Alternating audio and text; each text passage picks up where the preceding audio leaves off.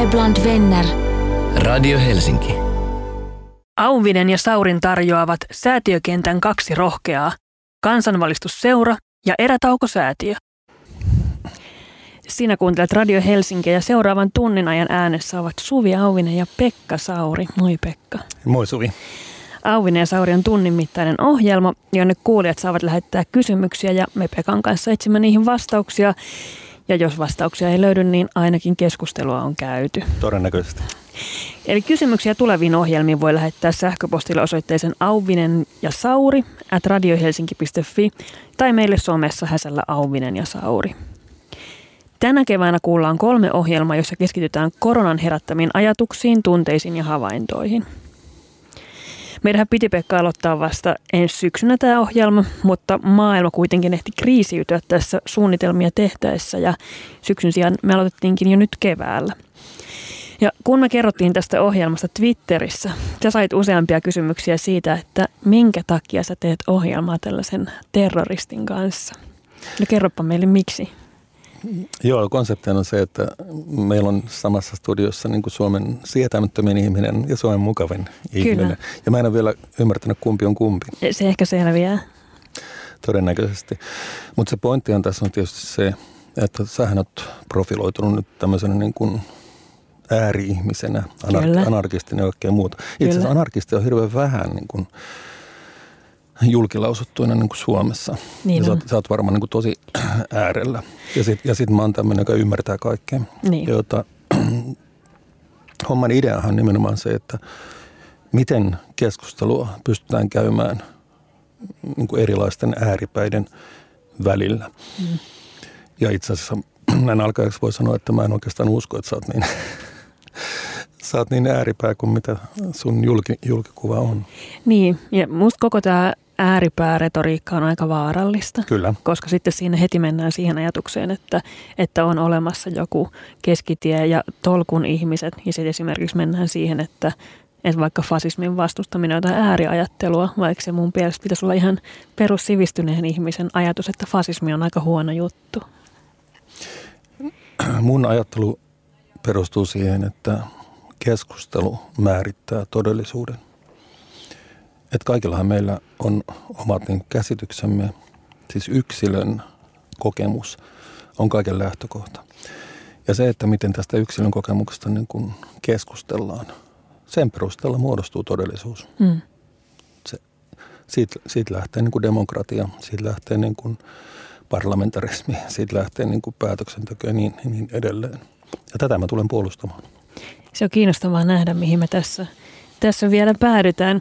Meillä on nyt tosiaan keväällä nämä kolme jaksoa, syksyllä tulee kymmenen jaksoa ja nyt kevään kolmelle jaksolle me ollaan otettu teemaksi nämä koronan herättämät ajatukset ja tunteet. Me ollaan saatu teiltä jo paljon kysymyksiä, mutta lisää saa mielellään lähettää. Mutta me ollaan jo vähän jaoteltu sitä, että, että minkälaisia kysymyksiä meille on tullut ja mitä teemoja me nyt tullaan käsittelemään. Ja mm, tässä ensimmäisessä jaksossa me keskitytään erityisesti kontrolliin. Miten Pekka, sä oot kokenut tämän koko korona-ajan? Minkälaisia ajatuksia ja tunteita sussa on herännyt? No mulla on ollut tämmöinen tunne, että mä niin kuin, joka kolmas päivä mä jotenkin väsyn tähän koko juttuun, että mm. mitä helvettiä. Että koska tämä loppuu. Siinä mä taas jotenkin niin kuin toivun siitä ja rupean taas niin kuin paukuttamaan niin kuin Twitterissä, että noudattakaa määräyksiä ja niin edelleen. Mm.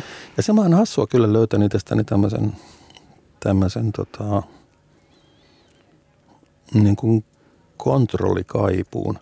Että kertokaa nyt viranomaiset, hyvät ihmiset, että mitä tässä pitää tehdä. Niin. Ja, para, ja ehkä niin kuin, konkreettisimmillaan tämä on ollut tämä niin kuin hengityssuoja Mm. keskustelu. Oletko käyttänyt hengityssuojaa? En ole käyttänyt hengityssuojaa. Aiotko Ja- käyttää? No en, en usko, koska mä uskon enemmän tähän, tota, että pitää pysyä poissa niin kuin julkisilta mm. paikoilta ja pitää etäisyyttä ihmisillä, ihmisten kanssa. Ja jos tota, mä oon ajatellut, että se mitä mä ymmärrän, että jos, jos pitää etäisyyttä ihmisiin, niin silloin sillä hengityssuojalla ei ole mitään merkitystä. Mutta tota, se mikä mä on, niin kuin, on häirinnyt tässä on, on tämä ristiriitainen ohjeistus, mitä tästä hengityssuojastakin on, on saatu. Et tota, toisaalta niin kuin THLn pääjohtaja antaa erilaista viestiä kuin mm. organisaatio itse. Eikä asia yhtään paranna se, että oli tämä tota, Tiina Jylhä. Kyllä, hä, maskikauppasekoilu. Tässä, niin maskikauppasekoilu. Että miten niin kuin, tavallisten ihmisten pitäisi niin kuin, ajatella tästä näin. Ja mua, tämä häiritsee mua niin kuin, tosi paljon. Mm. Et kun, jos kyseessä on, on tällainen niin kuin, hengenvaarallinen pandemia, niin kyllä mun mielestä silloin pitäisi niin viranomaisten antaa hyvin yksiselitteisiä ohjeita. Ja tota, niin, niin kuin libertaari minäkin olen, ja ehkä lähellä sun anarkismia jossain mielessä, niin, niin se on jännä, että tässä tilanteessa niin kun sitä kaipaa selkeää ohjeistusta, että sanokaa nyt mitä helvettiä niin kuin meidän pitää tehdä. Että Eli ei, vahva kontrolli ja auktoriteetin Niin, kaipuu. just näin. Jos, jos kysymys on siitä, että niin kuin ihmisiä kuolee, niin silloin pitäisi olla niin kuin vahva auktoriteetti. Mm. Se on ihan selvä asia. Ja tota, se on jännä seurata, seurata sitten, että sosiaalisessa mediassakin on ihmisiä, jotka niin kuin sanoo, että käyttäkää omaa järkeänne. No mitä ei mene omaa järkeä? Jos, mä niin kuin, jos mun järki sanoo, että niin kuin tämä kaikki on peräisin niin kuin 5G-mastoista, niin, niin onko se niin kuin hyvä? Niin. Et, tota, et kyllähän tämän täytyy perustua jotenkin niin kuin tutkittuun tietoon, eikä mihinkään niin kuin henkilökohtaisiin uskomuksiin. Hmm. Niin. Joo, musta jotenkin tuntunut, se oli hyvä, mitä hän sanoit siitä, että, että alkaa väsyä jotenkin tähän, että, että sitten aina joka toinen tai joka kolmas päivä muistaa, että nyt, nyt pitää mennä taas sanomaan, että, että pitäkää nyt turvavälit ja noudattakaa ohjeita. Musta tuntuu, että tässä on, me ollaan alettu suunnitella tätä meidän koronaspesiaalia ehkä kolmisen viikkoa sitten, ja tilanteet on elänyt kauhean nopeasti. Silloin me oltiin vielä tosi erilaisessa maailmassa ja asia tuntui jotenkin niin kuin akuutilta ja kriittiseltä. Mutta mitä pidempään aikaa kuluu, niin sitä enemmän ihminen alkaa tottua. Ja musta tuntuu, että mun pitää jotenkin jatkuvasti herättää itseäni siitä, että hei, että nyt ihan oikeasti, että ei voi vaan mennä siihen ajatukseen, että tämä on nyt tämä uusi normaali elämä, mitä me eletään, vaan että tässä ollaan ihan uuden äärellä. Ja mä oon paljon miettinyt Donald Winnicottilla on lainaus. It is a joy to be hidden, but disaster not to be found. On ilo olla piilossa, mutta katastrofi olla löytymättä. Ja musta alkaa tuntua, että kun tämä tilanne vaan jatkuu ja me ei nähdä sille mitään päättymispistettä, niin fiilis alkaa olla sama kuin lapsella, joka on leikkinyt piilosta ja löytänyt tosi hyvän piilon. Ja sitten se istuu siellä ja pikkuhiljaa alkaakin hiipiä sellainen kauhu, että etsiiköhän mua enää edes kukaan. Ja musta tuntuu, että se on ollut tässä viime päivinä se päällimmäinen tunne. Mutta huomaa kyllä tosi paljon vaihtelee päivästä toiseen se, että hetkittäin on jotenkin löytää itsenään sellaista tilasta, että ei enää muistakaan, että mikään on toisin.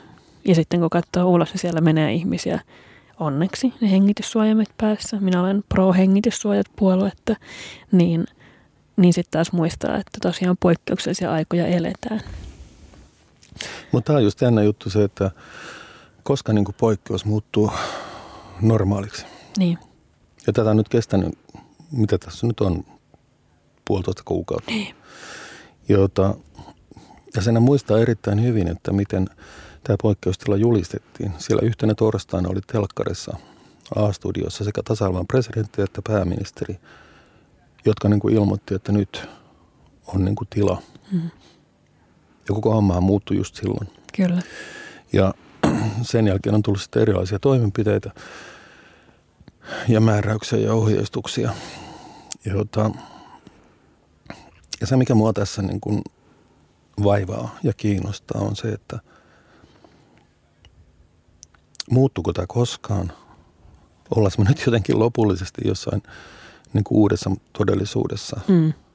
Vai onko tämä niin kuin väliaikainen tilanne, joka niin kuin jossain vaiheessa, jossain vaiheessa niin kuin vaihtuu ikään kuin takaisin niin kuin arkeen? Niin. Ja mä luulen, että tähän ei ole kenelläkään mitään vastauksia. Ja kun katselee uutisointia eri puolilta maailmaa, niin – niitä vastauksia ei ole. Ei ole vielä. Ja jos ja se on jännä, kun seuraa esimerkiksi niin kuin Ruotsin ja Suomen politiikkaa suhteessa niin koronaan. Niin, no meillä on kuollut niin kuin vähän yli sata ihmistä ja Ruotsissa varmaan, mitä, mitä nyt viimeksi oli, niin kuin mm. 1200 niin. ihmistä.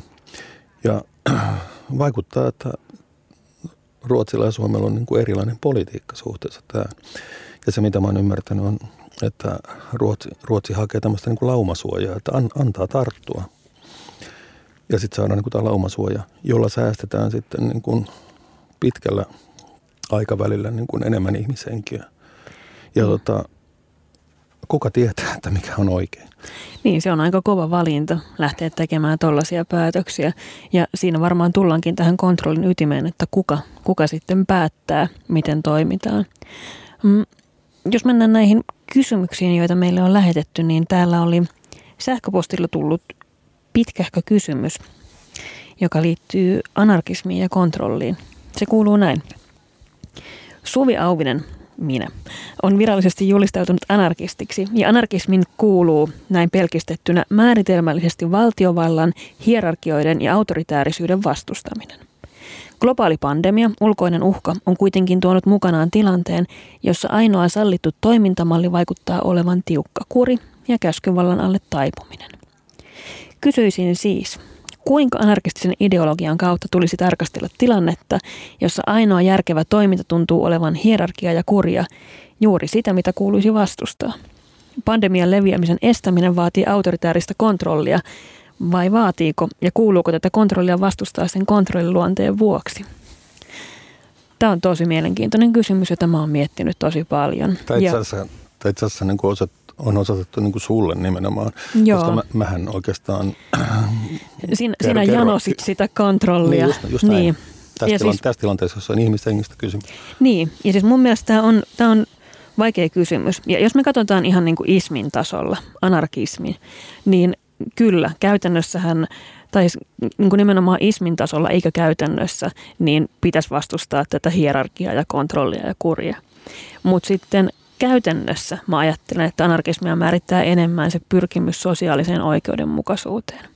Ja toisin kuin yleisesti kuvitellaan, anarkistithan ei vastusta sääntöjä sinänsä, vaan anarkistit on kiinnostuneita siitä, että miten niistä säännöistä sovitaan. Tämä vanha anarkismia merkitsevä symboli A siellä ympyrän sisällä tulee lauseesta anarchy's order, anarkia järjestystä anarkistit ei pyri epäjärjestykseen, vaan ne on kiinnostuneita siitä, että miten tätä järjestystä luodaan ja kuka siitä päättää. Ja mä oon pahoillani, että mä vedän nyt tämän Foucault-kortin tähän heti, heti pöydälle. Kes- mutta, keskustelu on päättynyt, kun Foucault-kortti lyödään. Kyllä, kyllä. Mä, mä oon todella pahoillani tästä, mutta tässä ollaan niin, niin olennaisen asian äärellä. Että kun me puhutaan kurista, niin Foucault kuitenkin ajatteli, että kurin syntyhetki on siellä 1600-luvulla ruttokontrollissa, jolloin päädyttiin jakamaan kaupunkia osiin ja määrittelemään sitä, että ketkä ihmiset saa liikkua milläkin alueella. Ja silloin ihmisiä asetettiin tämän ylivallan alaiseksi. Ja määräpäivänä kaikki sul- käskettiin sulkeutua koteihinsa, josta poistuminen oli kielletty kuolemanrangaistuksen uhalla. No ihan samassa pisteessä ei olla vielä. Yhteiskunta on mennyt 1600-luvusta eteenpäin, mutta Fukon ajatusten mukaan kurille ominaista on nimenomaan se, että se puuttuu ihmisten kehoihin ja siinä, että, siihen, että missä me saadaan olla ja kenen kanssa ja miten. Ja siis mä en usko, että on anarkisteja, jotka on sitä mieltä, että, että nyt pitäisi saada vaan niin kuin mennä ja rellestää tuolla, jotta voidaan elää anarkistista elämää, vaan mä ajattelisin, että kuitenkin pointtina pitäisi olla se, että miten me suojellaan muita, miten me suojellaan niitä, jotka on meitä haavoittuvammassa asemassa. Ja totta kai pitää varoa, ettei me mennä niin kuriksi kurin vuoksi.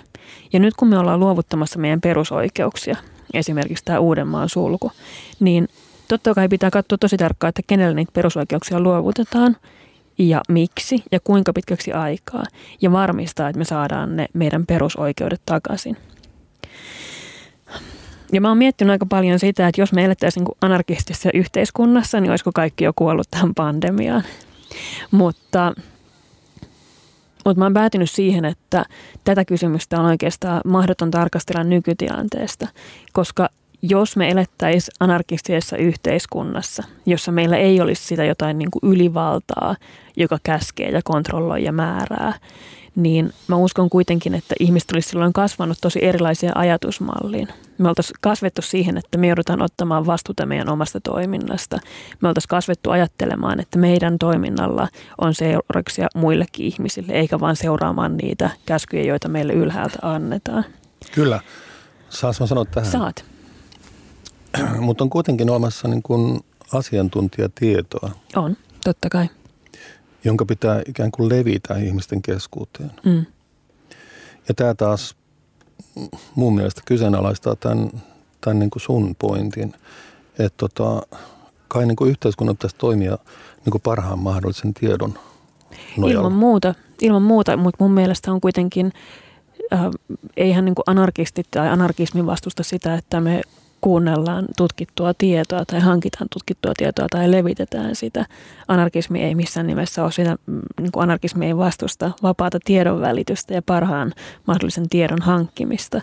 Kyse on vain siitä, että niin siis musta on niin kuin tosi vaikea ajatusleikki nykytilanteesta, koska me ei eletä anarkistisessa yhteiskunnassa jolloin on mahdoton, mahdoton sanoa, että miten tämä asia menisi, jos me oltaisiin totuttu tekemään esimerkiksi meidän päätökset toisella tavalla.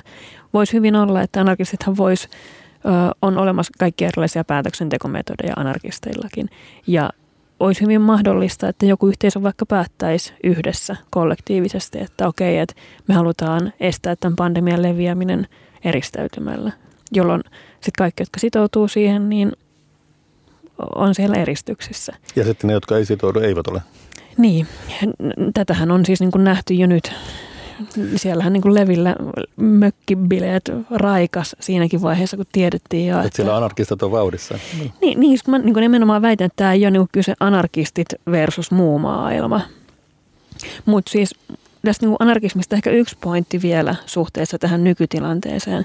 Niin mä luulen, että nykyanarkisteja kiinnostaa tässä hetkessä – Mä totta kai puhun nyt vain niin omasta näkökulmastani ja siitä jotenkin, mitä keskustelua mä oon seurannut, mutta en puhu kaikkien anarkistien puolesta. Mutta mä voisin kuvitella, että enemmän kiinnostaa se, että miten tästä eteenpäin. Voiko tämä kriisi luoda väyliä haastaa sitä yleistä auktoriteettiuskoa? Voidaanko me ehkä luoda keskinäisen avun verkostoja uudella tavalla, mitä nyt on nähtykin jo paljon. Ihmiset auttaa toisiaan, ne käy tuntemattomien puolesta kaupassa. Tämä on aivan anarkismin ytimessä tällainen keskinäinen huolenpito. Ja voisiko ihmiset alkaa ottaa enemmän itse vastuuta teoistaan? Ja olennainen kysymys on se, että millaiseen maailmaan me tästä tullaan ulos. Sitä me varmaan käsitellään siellä meidän kevään viimeisessä lähetyksessä, kun me puhutaan tulevaisuuskuvista enemmän. Mutta, mutta mä ajattelisin, että, että nämä on ehkä niin kuin olennaisempia kysymyksiä. Mutta Suvi, täh, tässä palataan just siihen, mitä mä aikaisemmin sanoin, että ihmiset ottaa enemmän vastuuta teoistaan. Mm niin sehän on just tämä, että niin kuin toimii oman järkensä mukaisesti ja ottaa sitten niin kuin vastuuta teoistaan. Ja, ja mun mielestä tässä alkaa niin kuin kehkeytyä tämmöinen niin kuin vastakkainasettelu, että, että missä määrin noudatetaan tai odotetaan suorastaan niin kuin jonkun esivallan ohjeistusta kontra noudattakaa omaa niin kuin järkeänne. Ja tämä mun mielestä on, on edelleen niin kuin, ainakin tässä keskustelussa ratkaisematta. Se on ratkaisematta, niin. Ja siis, niin, mun mielestä tämä on tosi vaikea kysymys, koska tässä tullaan sitten just siihen, että kuinka paljon me luotetaan meidän kanssa ihmisiin ja siihen, että, että niillä on – järkeä ja että niillä on hyvää tahtoa. Ja sitten toisaalta me nähdään tämä tällainen niin kuin yleinen asenne, että tulkaa ampumaan minut tai minä menen mökille, koska minä en voi nyt pidätellä tätä haluani mitenkään. Että jos kerran Uusimaa on suljettu, niin kyllä minä voin sitten varmaan mennä, jos ei minua kahdita patteriin kiinni. Saakot hyvänä aika ihmiset, mikä, mikä teitä vaivaa? Ja jotenkin haluaisin sanoa just, että kyllä he niin kuin oman järjen käyttö on sallittu, mutta en sitten tiedä, että voiko siihen luottaa? No eipä niin. Ja niin kuin mä sanoin, että meidän oma järkihän voi olla ihan mitä hyvänsä. Niin. Ja sitten kun maailma perustuu keskusteluun, mm. kuten meidän keskustelumme tässä. Niin. Tämä toinen kysymys, mikä meillä on täällä, koskee laajemmin kurjajärjestyksen asemaa poikkeusoloissa. Eli kysyjä kirjoittaa, Poikkeusolot ovat tuoneet mukanaan tilanteen, jossa yleinen ja hegemoninen puheenparsi on kurin ja järjestyksen ihannointi, kuuliaisuuden performointi ja jopa väärintekijöiden tuomitseminen. Esimerkiksi moraalipaniikki laskettelukeskuksiin lähtiöistä, ulkona liikkumiskielon penääminen keskustelupalstoilla, lisää vartioita kauppoihin, puhe ja niin edelleen. Kuinka tätä ilmiötä voitaisiin tarkastella ja jäsentää? Voidaanko kurin ja kuuliaisuuden ihannoinnin tendenssiä pitää jopa vaarallisena, Pekka? Suvi, tästä me ollaan puhuttu itse asiassa tähänkin mennessä. Mm. Jota, mun, mun on ollut vaikea ymmärtää sitä, että miten, miksi kyseenalaistettaisiin ikään kuin viranomaista ja asiantuntijatietoa. Ja ongelmahan nyt on ollut se, että viranomaiset ja asiantuntijat ei ehkä ollut hirveän niin kuin johdonmukaisia viestinnässään. Ja ihmiset on aika lailla niin kuin sekaisin siitä, että mitä tässä nyt pitäisi tehdä ja miten, miten pitäisi niin kuin toimia ja menetellä. Ja mä uskon kyllä siihen, että tota, on olemassa niin kuin parasta mahdollista tietoa, jonka mukaan ihmisten pitäisi toimia. Ja se, mitä viranomaisten ja päättäjien pitäisi nyt saada niin kuin mun mielestä aika äkkiä niin kuin kasaan, on johdonmukainen tieto. Koska jos nyt kyse on siitä, että niin kuin olen ymmärtänyt, että meidän pitäisi pystyä niin kuin tappamaan tämä virus sillä tavalla, että se ei pääse leviämään, niin silloin viranomaisten ja päättäjien pitäisi pystyä antamaan ihmisille sellainen ohjeistus, että se toteutuu parhaalla mahdollisella tavalla. Ja se, mikä mua vaivaa, on, on tämä tämmöinen niin sekoilu, mikä mikä nyt tiedottamisessa ja viestinnässä on viime viikkoina ollut esillä. Että kuka nyt sanoo mitäkin ja mikä nyt sanoo kutakin ja sitten sit se jää jotenkin ihmisten niin kuin omaan päätösvaltaan, että miten tässä nyt sitten pitäisi annetun tiedon valossa tehdä.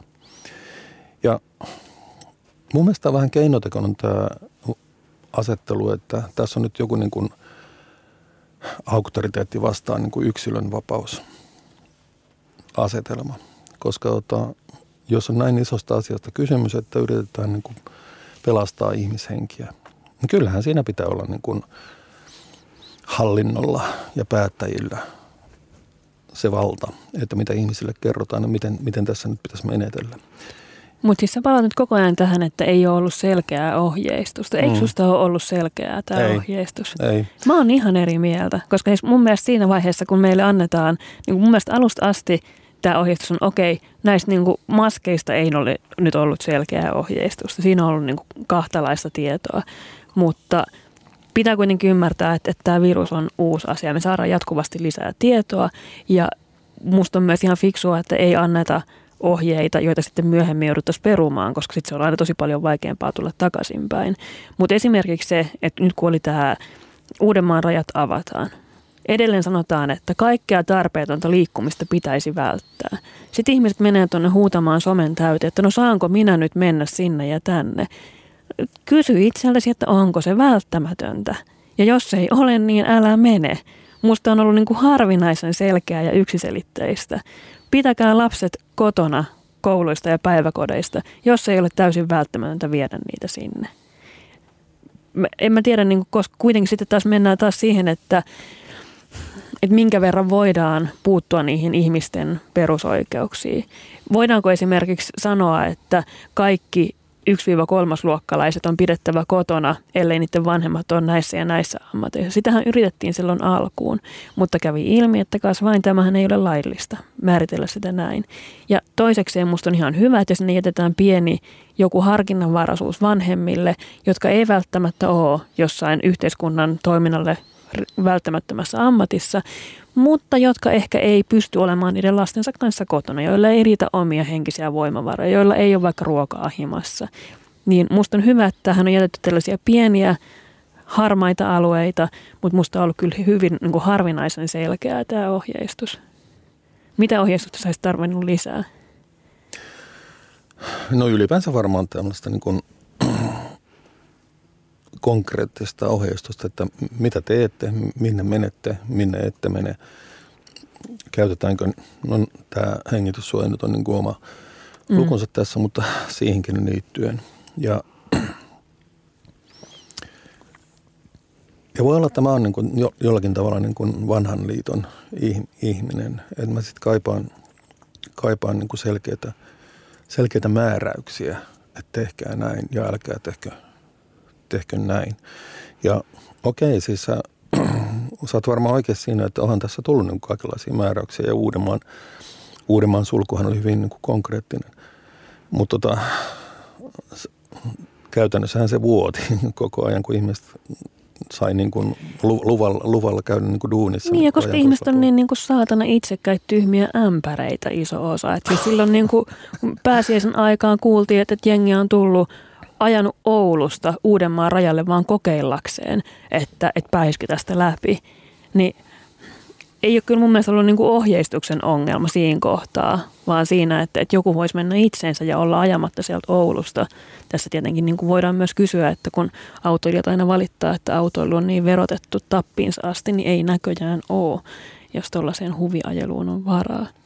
Mutta mä oon kyllä ihan eri mieltä siitä, että ei ole ollut selkeää ohjeistusta. Ja siis esimerkiksi silloin ensimmäinen, ensimmäinen tiedotustilaisuus, mitä hallitus piti, kun kerrottiin, että nyt, nyt homma menee säppiin, niin pääministeri Marin piti hyvin yksityiskohtaisen listan toimittajien kyselyn perään, että, että jos suomalaiset nyt kysyvät, että voinko vielä mennä puiston penkille istumaan, niin kyllä voit. Siellä käytiin koirien ulkoilutukset läpi ja kaikki muut vastaavat. Mutta mun mielestä tässä on nyt ehkä niinku kaksi ilmiötä vastakkain. Siinä on se niinku auktoriteettiuskollisuus ja se, että, että me halutaan, halutaan niitä selkeitä rajoja.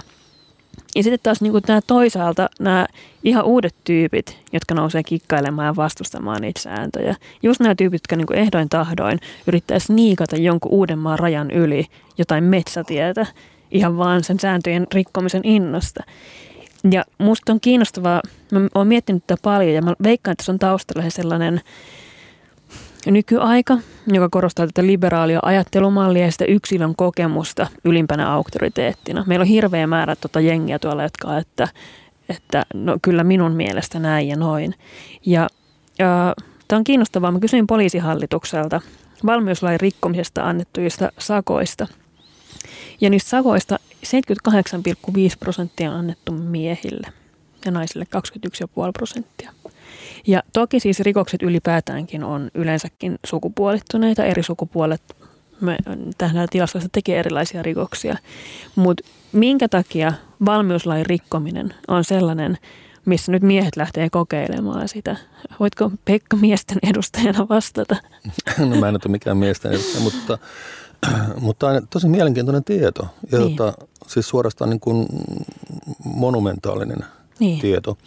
Ja onko se valmiuslain rikkominen nyt, mitä muuta se on kuin sitä, että mennään Uudenmaan rajan yli? Käsittääkseni se on ollut pääasiassa, äh, niitä sakkoja on kirjoitettu siitä, ja sitten siis varmaan yli kymmenen hengen kokoontumiset, Aa. jotka on myös julkisilla paikoilla kiellettyjä. Niin mä luulen, että loput on tullut varmaan niistä. Mun näitähän oli viime viikolla näitä uutisia, että esimerkiksi Porissa ja oliko se Seinäjoella oli ollut niin nuorison koko, kokoontumisia. Joo. Mutta mä en tiedä, tuliko niistä mitään sakkoja vai niin. hajoitettiinko ne vaan? Niin, mä luulen, että, että tässäkin on se niin kuvio, että ensin poliisi yrittää käskyttämällä sanoa, että ei käy. Ja sitten jos jääräpäisesti edelleen linjaat siellä metsässä, niin sitten rapsahtaa sakko. Mutta jos, jos kysymys on lähinnä siitä, että niin kuin ylitettiin Uudenmaan raja autolla, niin sehän vastaa aika tavalla sitä, että miten niin sukupuolet ajaa autoa. Että tota, naisethan käyttää joukkoliikennettä ja miehet ajaa autoa näin niin kuin ylipäänsä ottaen. Että se siis ottamatta sinänsä mm, asian niin. kantaa, niin, niin tämä varmaan niin kuin liittyy, liittyy samaan asiaan. Niin, mutta tässä on kuitenkin kyse sitten niistä ylityksistä, joille ei ole ollut hyvää, mm. järkevää virallista syytä. Näin. Ja ne on ollut niin kuin niitä Siis mä en ymmärrä myöskään, kuka ottaa sakot tuosta, koska meille on annettu itse asiassa aika selkeä lista, että mitä valehtelemalla sä olisit päässyt yli siitä Uudenmaan mm. rajasta. Sä voit, voit voinut sanoa, että mä oon menossa töihin, mutta nämä sankarit, jotka ovat ottanut sakot siitä, niin ei ole ilmeisesti sitten kyennyt siihen. Et ei ole sanonut, että mulla on moottorisaha tuolla takapaksessa. Niin, niin. Mutta en tiedä. Siis musta on niinku tosi niin, mutta tässä oli niinku kysymyksenä vielä se, että voidaanko kurja kuuliaisuuden ihanoinnin tendenssiä pitää jopa vaarallisena. Sä et Pekka pidä sitä vaarallisena ilmeisesti. No sehän on, vaakakupissa on se, että kuinka monta ihmistä kuolee. Niin. Ja jota, kuinka paljon kurja, kurja niin kuin, ja määräyksiä niin kuin tarvitaan. Ja niin. se, siitä me nyt tässä puhutaan. Niin. Ja kenen hengestä, hengestä on kysymys? Niin, mä luulen, että tämä on nyt asettanut meidät jotenkin ihmiskuntana ihan uudenlaisen kysymyksen äärelle. Me ollaan eletty pitkään maailmassa, joka on näyttänyt siltä, että se avautuu yhä enemmän ja enemmän. Meillä on vähemmän rajoja, meillä on vähemmän kontrollia. Meillä on globaali maailma, jossa ihmiset ja tieto ja työ ja tuotteet liikkuu tosi vaivatta. Ja nyt me ollaankin yhtäkkiä tilanteessa, jossa nämä vanhat, vahvat kansallisvaltiot, joiden ajamme oikeastaan ajateltiin olevan ohi, onkin yhtäkkiä noussut aivan uudella tavalla. Ja tämä on tosi kiinnostavaa. Mä en myöskään tiedä, että mihin me tästä ollaan päätymässä, mutta jännän äärellä ollaan. Ollaan jännän äärellä ja se on ihan selvää, että kun yritetään ehkäistä jonkun viruksen leviämistä, niin silloin kun rajat nousee taas esiin niin. ja kansallisvaltioidenkin niin. rajat. Mutta kyllä mä nyt kuitenkin pitäisin tilannetta väliaikaisen. Siis jos se nyt on väliaikainen, mutta tota, mut jos nyt joskus tästä viruksesta päästään, niin se on ihan selvää, että me palataan taas tähän niin globalisaation ja rajattomuuteen, koska sehän perustuu niin kuin viestintään, mm. kommunikaatioon. Ja meillä on jokaisella, siis about jokaisella niin kuin taskussamme niin kuin rajaton pääsy kaikkien maailman tietoon, digitaalisen julkaistun tietoon ja erittäin vahva niin kuin viestintäalusta – ja, mä, ja, mä, ja mulla, on siis, mulla on siis 112 000 seuraajaa Twitterissä ja, ja jota, mähän tuuttaan sinne just sitä, mitä haluan. Niin. Et, ja, ja kaikkihan on periaatteessa samassa asemassa. Niin, toki sitten me ollaan, meillä on omat yleisöt ja me ollaan sikäli erilaisessa asemassa kuin, kuin ihminen, jolla sitä ei ole. Meillä on ihan eri tavalla sitä alustaa, jossa puhua. Mutta jatketaan mut, ehkä mut viimeisessä ma- ohjelmassa. Niin, niin. jatketaan ehkä viimeisessä ohjelmassa siitä, että mihin ollaan menossa. Ö, kolmantena kysymyksenä, mitä meille on tullut, on, että miten osa ihmisistä kykenee vakuuttamaan itselleen toimivansa oikein, esimerkiksi ei välitä koronan tuomista rajoituksista, vaan jopa, vaikka jopa hallitus kehottaa tiettyihin rajoituksiin. Mikä on mekanismi, millä ihmismieli jatkaa toimintaansa vastoin ohjeita sopineen muihinkin asioihin? Sä oot varmaan tämä meidän ihmismielen asiantuntija Pekka täällä. No jopas. No tästä me ollaan kanssa just puhuttu, mutta tota, Mä luulen, että se on niin kuin kaksi asiaa. Toinen on tietämättömyys, ettei kuitenkaan niin kuin ymmärretä sitä, että miten tässä pitäisi toimia. Ja toinen on sitten semmoinen uhma, niin kuin just tämä, että mennään Oulusta testaamaan niin kuin uuden rajaa. Ja tota, no siinä ei voi olla kysymys tietämättömyydestä, vaan, tota, mm. vaan tämmöistä niin kuin uhosta. Ja tota, no totta kai en ole puhunut kenenkään ihmisen kanssa, jotka on, jotka on niin kuin näitä rajoja rikkoneet, mutta mä luulisin, että nämä, nämä kaksi tekijää siinä on niin kuin päällimmäisenä. Niin. Mä oon miettinyt, kuinka paljon tässä on kyse myös siis pelosta. Ja siitä, että, että okei, että jos sä tiedät, että, että nyt on tällainen niin kuin valtava globaali uhka, ja sä tiedät, että sun pitäisi pysyä sisällä ja pitäisi pysyä pois ihmisjoukoista ja välttää matkustamista. Ja siitä huolimatta lähdet rikkomaan näitä rajoituksia ja ohjeita. Niin mä mietin, että voiko se olla joku tällainen vastaveto siihen, että, että se koettu uhka, kuviteltu uhka on niin suuri, että meidän mieli ei pysty käsittelemään sitä, jolloin sitten lähdetään ajattelemaan, että no ei minun te- teoilla tässä ole mitään väliä. Mikä pätee siis niin kuin ihan sama, mitä me ollaan nähty nyt ilmastonmuutoksen suhteen viime vuosina. Että meillä on ihmiset, jotka ymmärtää, että meillä on tämä niin kuin kaikkea meidän tuntemaa elämää koskeva uhka. Ja sitten ne ajattelee, että no, että saatana viherpiipertä, että minä ainakin ajan autolla ja lentokoneella ja kaadan tätä moottoriöljyä jokeen, että siitä saatte. Koska se on niin, niin valtavan pelottava asia, että sitten halutaan ikään kuin niillä omilla teoilla uhmata sitä ja näyttää, että mua ei pelota. Voiko se olla jotain tällaista kapinointia? Voisi olla sitä, mutta tota, tässä on vähän semmoinen negatiivisuusharha. Mm. Että tota, jos julkisuudessa nousee esiin tämä, että minäpä saatana kaadan moottoriöljyä niin kuin puroon, niin. niin se on pieni vähemmistö. Ja tota, helposti kun julkisuuteen nousee jotain tällaista, niin sitten tulee semmoinen tunne, että tämä on niin kuin yleistä. Ja se ei ole. Niin. Ja tota, tämä on se, mistä niin kuin Hans Ruusing puhuu tässä niin kuin Factfulness. Just näin. Joo, faktojen maailma. Faktojen maailma kirjassaan. Että tota, meillä on tämmöinen negatiivisuusharha, mikä johtuu siitä, että uutisointi on periaatteessa negatiivista. Että tota, normaali ei ole uutinen, mm. vaan normaalista poikkeava on, on uutinen. Ja sitten seuraa helposti se, että niin ainoastaan negatiivisuus nousee uutisiin. Jota, tämä pitää todella niin kuin pitää mielessä, ettei, ettei me ajauduta tämmöiseen niin kuin – negatiivisuusharhaan. Niin. Ja se pätee myös tähän koronakriisiin.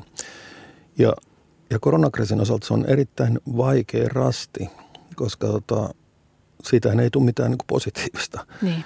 esiin.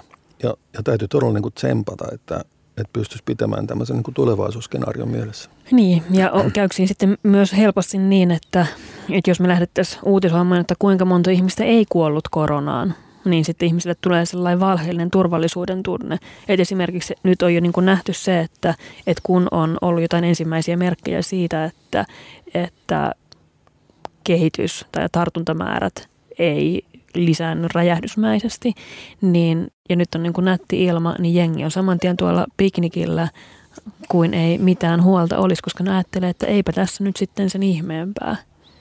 Voiko olla, että mä ajattelisin myös, että on suht tärkeää, että mediassa pidetään esillä sitä, että kriisi on edelleen päällä. Se ei ole mihinkään mennyt pois ja edelleen pitää olla siis ihan supervarovainen. No tässä mennään takaisin niihin niin kuin auktoriteettimääräyksiin, mm. mistä mä puhuin niin kuin aikaisemmin. Niin. Että niitä pitää ohjeistusta ja määräyksiä, määräyksiä pitää niin kuin edelleen pitää yllä.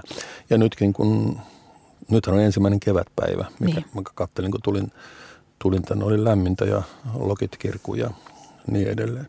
Ja totta kai se niin kuin, sehän on niin kuin ilman muuta niin kuin houkute lähtee, että lähtee ulos istuu niillä puiston penkeillä, niin. että nyt on kiva, kiva kevätpäivä. Niin. Mutta siitä huolimatta tätä ohjeistusta pitäisi pystyä pitämään yllä, että ne samat määräykset on edelleen voimassa. Nyt on kaunis kevätpäivä, tekisi mieli mennä ulos, johon neljäs kysymys paneutuukin. Kysymys kuuluu, miksi suomalaiset ovat niin ylivarovaisia koronakriisin aikana? Alle kymmenen hengen tapaamiset ovat kiellettyjä, joten voisimme kuitenkin vähän avautua muille. Viinilasit puistossa, serkut leikkipuistossa ja lenkkeilyä yhdessä, mutta ei. Tuntuu, että suomalaiset oikein nauttivat, kun ovat saaneet käsin olla erossa muista. Olemmeko niin koti-ihmisiä ja auktoriteettiuskovaisia? Miksi? Niin, mm, tässä kuitenkin, että alle kymmenen hengen tapaamiset olisi ö, sallittuja, niin siinä pitää kuitenkin muistaa se, että sillä pyritään vaan siihen, että sitten kun niitä tartuntoja tulee, niin me ei tartujata 200 tai 2000 ihmistä kerralla. Eli se, että tapaa alle 10 ihmistä, ei vielä tarkoita, että sä oot jotenkin turvassa erityisesti. Sitten sä tartutat vain ne kymmenen. Sitten sä tartutat vain ne kymmenen. Eli mä luulen, että tässä on on se sellainen niin kuin turvallisuushakuisuus varmasti yksi asia. Ja sitten musta tuntuu, että ihmiset on tosi niin kuin kahtia jakautuneet tällä hetkellä. On se jengi, joka elää tuolla kuin mikään poikkeustila ei olisi koskaan alkanutkaan. Ja sitten on ne ihmiset, jotka eristäytyy täysin.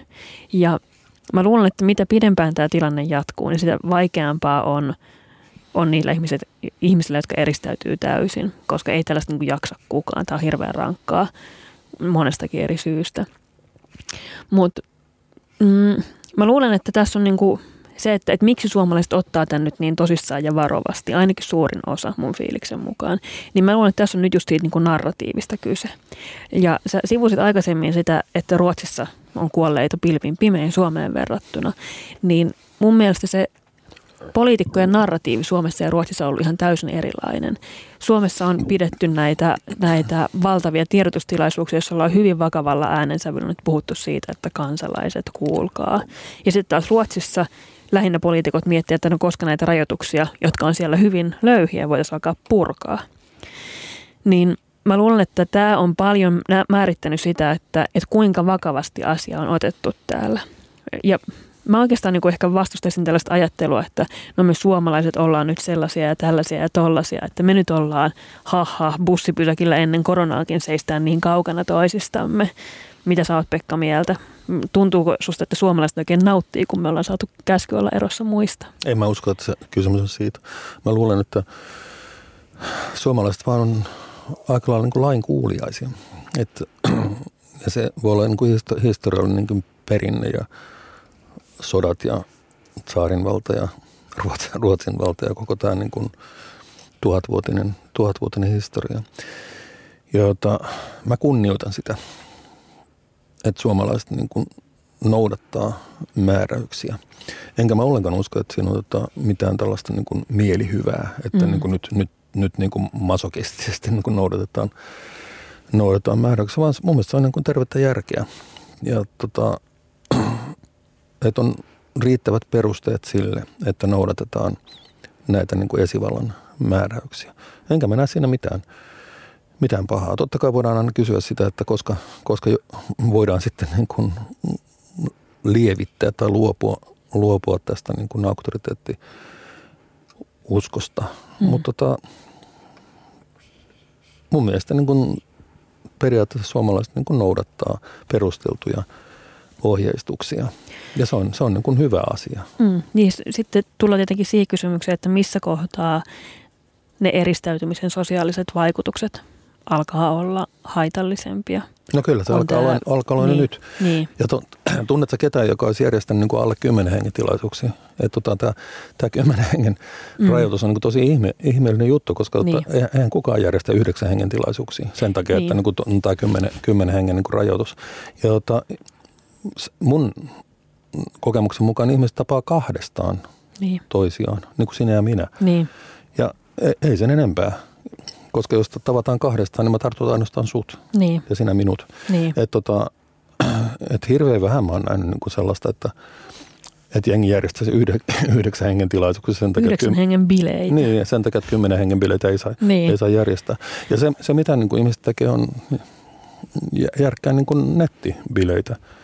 Tästä niin. on paljon esimerkkejä siitä, että ihmiset järjestää baari-iltoja niin kuin sillä, että kaikki on kotona niin kuin dokaamassa ja, tai illallisia niin, että kaikki on kotonaan syömässä ja näyttää niin. näyttää toisille, että mitä ruokaa tässä on tehty ja niin edespäin. Ja siis joo, sosiaalisuushan niin kuin pakosti löytää uusia muotoja tällaisessa tilanteessa, mutta mä en kyllä, mulle ei kyllä aja se etä, etäbaari-ilta, etäjuhlat, ei, ei, ei yhtään sitä niin kuin samaa tarkoitusta.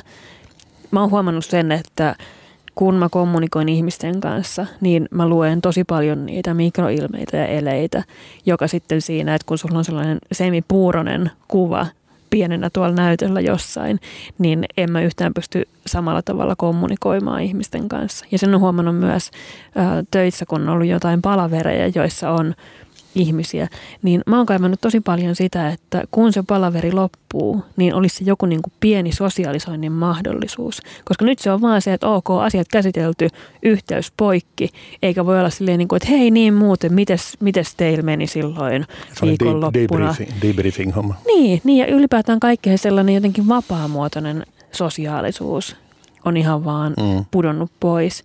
Ja Mä oon suoraan sanottuna aika huolestunut siitä, että mitä tapahtuu nyt, kun mennään kohti vappua. Ilmat alkaa, alkaa parantua.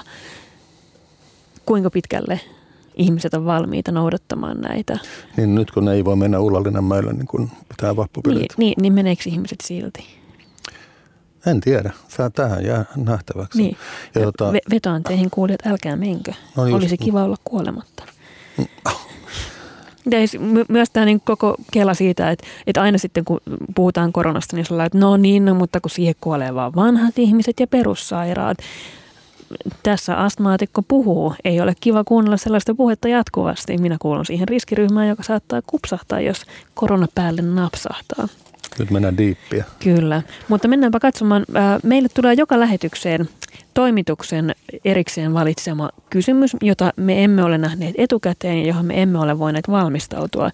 Minä avaan nyt maagisen kuoren ja katson, mitä Radio Helsingin toimitus on meille valinnut. Pelottava. Täällä lukee. YK varoitti viime viikolla, että talouden taantuma voi tappaa satoja tuhansia lapsia vuonna 2020, jeskivaihe, ja arvioi, että 42-66 miljoonaa lasta voisi joutua äärimmäiseen köyhyyteen. Miksi emme käytä asianmukaista riskimallia laajempine tuloksineen sisältäen laajemmat vaikutukset eikä kuinka pit- pitää COVID-19-tartunnan saaneet hengissä hinnalla millä hyvänsä, eikä tartunnan saaneet ole koronan ainoat uhrit? Tällainen kiva, kiva pieni nosto tähän loppuun. Mm. Niin siis tässä ehkä tullaan just siihen, että, että mitkä on mitkä on ne kerrannaisvaikutukset. Ei pelkästään se, että, että miten ihmisiä kuolee suoraan koronaan, vaan että, että mitä kaikkea muuta tapahtuu. Ja siis on, on ihan selvää, että taloustaantuma – on valtava kysymys, jota me ei vielä voida ennustaa. Okei, meillä on nyt jotain, jotain ennustuksia. Tässä on YK, on, YK on ennuste, että 42-66 miljoonaa lasta voi joutua äärimmäiseen köyhyyteen. Se on valtava luku, mutta mä lähtisin ajattelemaan, että meidän täytyy toimia niiden varmojen tietojen pohjalta, mitä meillä tällä hetkellä on. Ja tällä hetkellä ne selkeät – numerot, mitä meillä on, on koronatartunnan saaneet, siitä parantuneet tai siihen kuolleet. Ja mun mielestä silloin pitää ennen kaikkea lähteä toimimaan siltä pohjalta, että, että miten me voidaan pitää totta kai nämä niin kuolleisuusluvut mahdollisimman matalina. Mutta samaan aikaan mä oon siis elänyt lapsuuden 90-luvun laman aikaan. Ja muistan sen kyllä elävästi. Muistan sen, että mitä, mitä kävi lähellä oleville perheille esimerkiksi ja minkälaiseen kurjuuteen siellä ajauduttiin. Okei, Suomessahan nyt ei lähtökohtaisesti ihmiset yleensä kuole nälkään ja toivon, että siihen tilanteeseen ei mennä tämän jälkeenkään. Mutta eipä sitä niin kuin talouden taantuman kerrannaisvaikutuksia voi tietenkään vähätelläkään. Tämähän on se kysymys, mistä parhaillaan keskustellaan niin poliittisesti. Mm. Ja käsittääkseni Suomen hallitus on myöskin miettimässä tätä, että sitä niin kuin riskiarvioita, että kumpi on suurempi haitta. Siis se, että pidetään tämä tartuntariski niin kuin mahdollisimman pienenä, mm. että kaikki ravintolat ja kaikki on kiinni. Ja koulut on kiinni. Koulut on kiinni ja tuolla on tosi hiljasta niin kuin kadulla. niin, ja sitten se, että mitä seurauksia tästä niin kuin talouden taantumasta tulee olemaan, koska sillähän on myöskin niin kuin terveydellisiä vaikutuksia, sekä niin kuin fyysisiä että psyykkisiä. Ja jota, mä luulen, että tämä menee siinä järjestyksessä, että niin kuin psyykkiset vaikutukset tulee ensin ja sitten fyysiset vaikutukset niin kuin pitemmällä aikajaksolla. Ja jota, mä luulen, että me eletään nyt siinä vaiheessa sitä vaihetta tässä niin kuin koronakriisissä, että ensin tuli shokki, sitten tuli sopeutuminen – että joo, että nyt nämä rajoitukset niin kuin on pakollisia ja nyt joudutaan miettimään sitä, miten tulevaisuudessa. Mm. Ja, jota, ja sehän, on, sehän on kaikkein vaikeinta, koska se tulevaisuus on niin kuin monin tavoin niin kuin ihan hämärän peitossa ja kuitenkin pitää jotenkin elää. Ja eikä se voi mennä niin, että tässä niin kuin tulee massatyöttömyys ja niin kuin leipäjonot ja kerjävät lapset ja niin edelleen että et täytyy kyetä jotenkin menemään tästä kriisistä eteenpäin niin, että pystyy löytämään, pystytään löytämään niin tasapaino tämän tartunnan rajoittamisen ja mm. niin kuin normaalin elämän, siis myöskin niin kuin taloudellisen elämän niin kuin välillä. Niin. Eikä ole niin kuin helppo rasti. Ja jota en, en, en, en kadehdi niin kuin kansan valitsemia päättäjiä. Niin, niin, siis nythän viime päivät on tapeltu näistä Business Finlandin myöntämistä avustuksista. Mm. Ja se keskusteluhan on lähtenyt musta aivan käsistä. La- laukalle. Kyllä, kyllä. Et me ollaan kuitenkin nyt niinku tilanteessa, jossa Business Finlandilla oli tietyt kriteerit, joiden perusteella nämä kriteerit ö, täyttäville yrityksille voidaan myöntää niitä tukia. Ja nyt Business Finland on toiminut näiden ohjeistuksien mukaan ja nyt on tullut valtava poru siitä, että miksi näille firmoille on annettu rahaa. No jos oltaisiin haluttu, että ne rahat menee jotenkin muuten, niin sitten ne kriteerit olisi pitänyt olla toiset. Mhm. Mutta musta on ihan käsittämätöntä, että, että tuolla nyt niinku ihmiset huutaa sitä, että tästä pitää tehdä selvitys. Se ongelma on ihan nyt siinä, niin kuin, että miten Business Finland on toiminut todennäköisesti. Ei vaikuttaisi siltä. Totta kai niin kuin virheitä tuollaisessa niin kuin tällä aikataululla noissa määrissä, kun tehdään päätöksiä, niin tapahtuu. Mutta, mutta siis ongelma oli siinä, että ne kriteerit ei ollut ehkä sellaisia, mitä sitten ihmiset olisi ajatellut, että olisi pitänyt olla.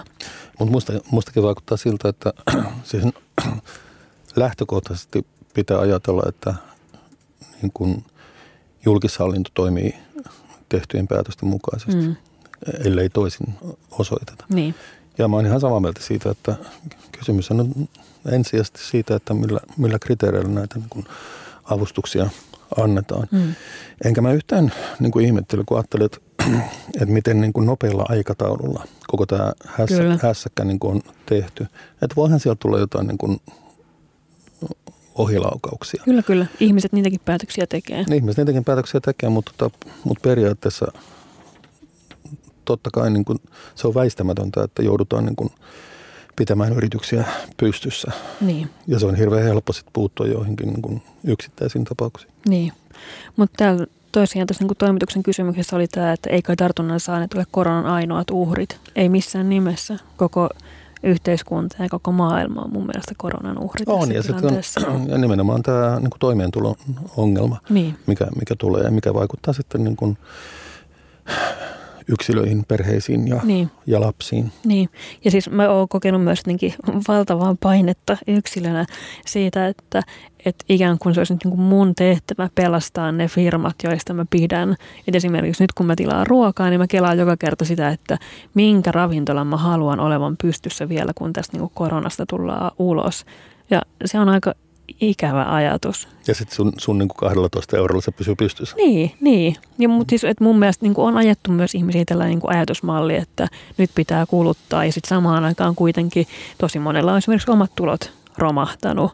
Että sitten samaan aikaan pitäisi jotenkin pitää huoli siitä omasta toimeentulosta ja sitten kuitenkin pitää myös hengissä nämä firmat, jotka nyt on muuten menossa nurin. Otetaan hei loppuun vielä nopeasti viimeinen kysymys. Täällä on äh, mun mielestä, mä haluan vastata tähän kysymykseen, joten siksi luen tämän täältä. Eli kysymys on, että miksi nämä tieteet, jotka laukoo somessa, miten koronakriisi pitäisi hoitaa, ärsyttää mua? Ö, kysymyksen kysyjä minua ärsyttää myös.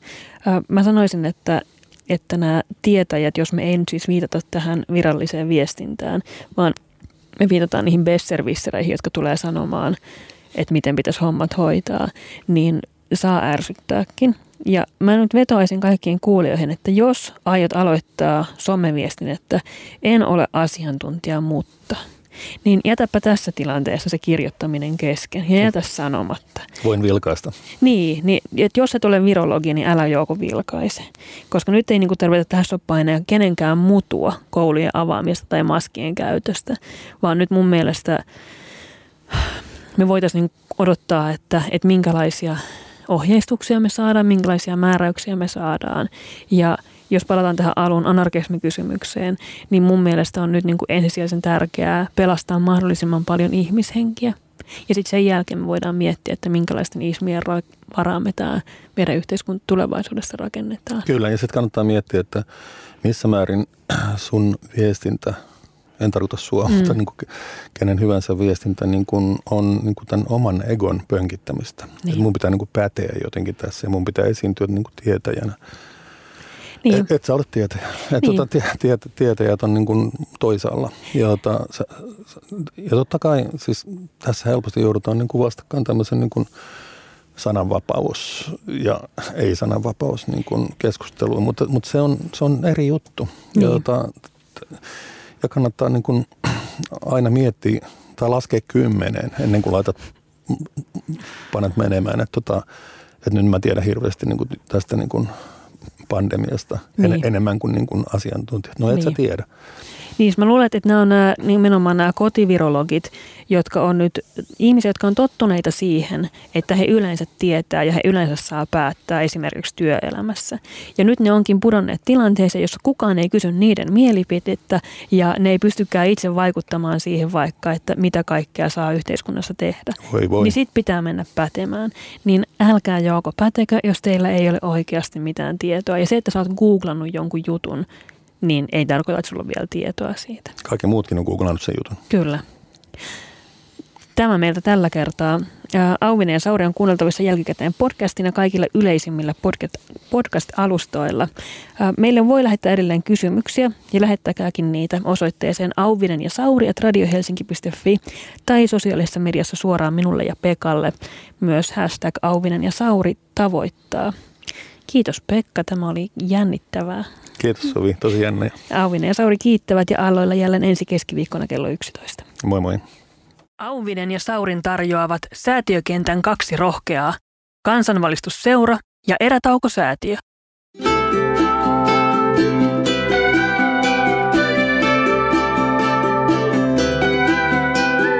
Pääkaupunki, taajuus ja olotila. Kuuntelet Radio Helsinkiä.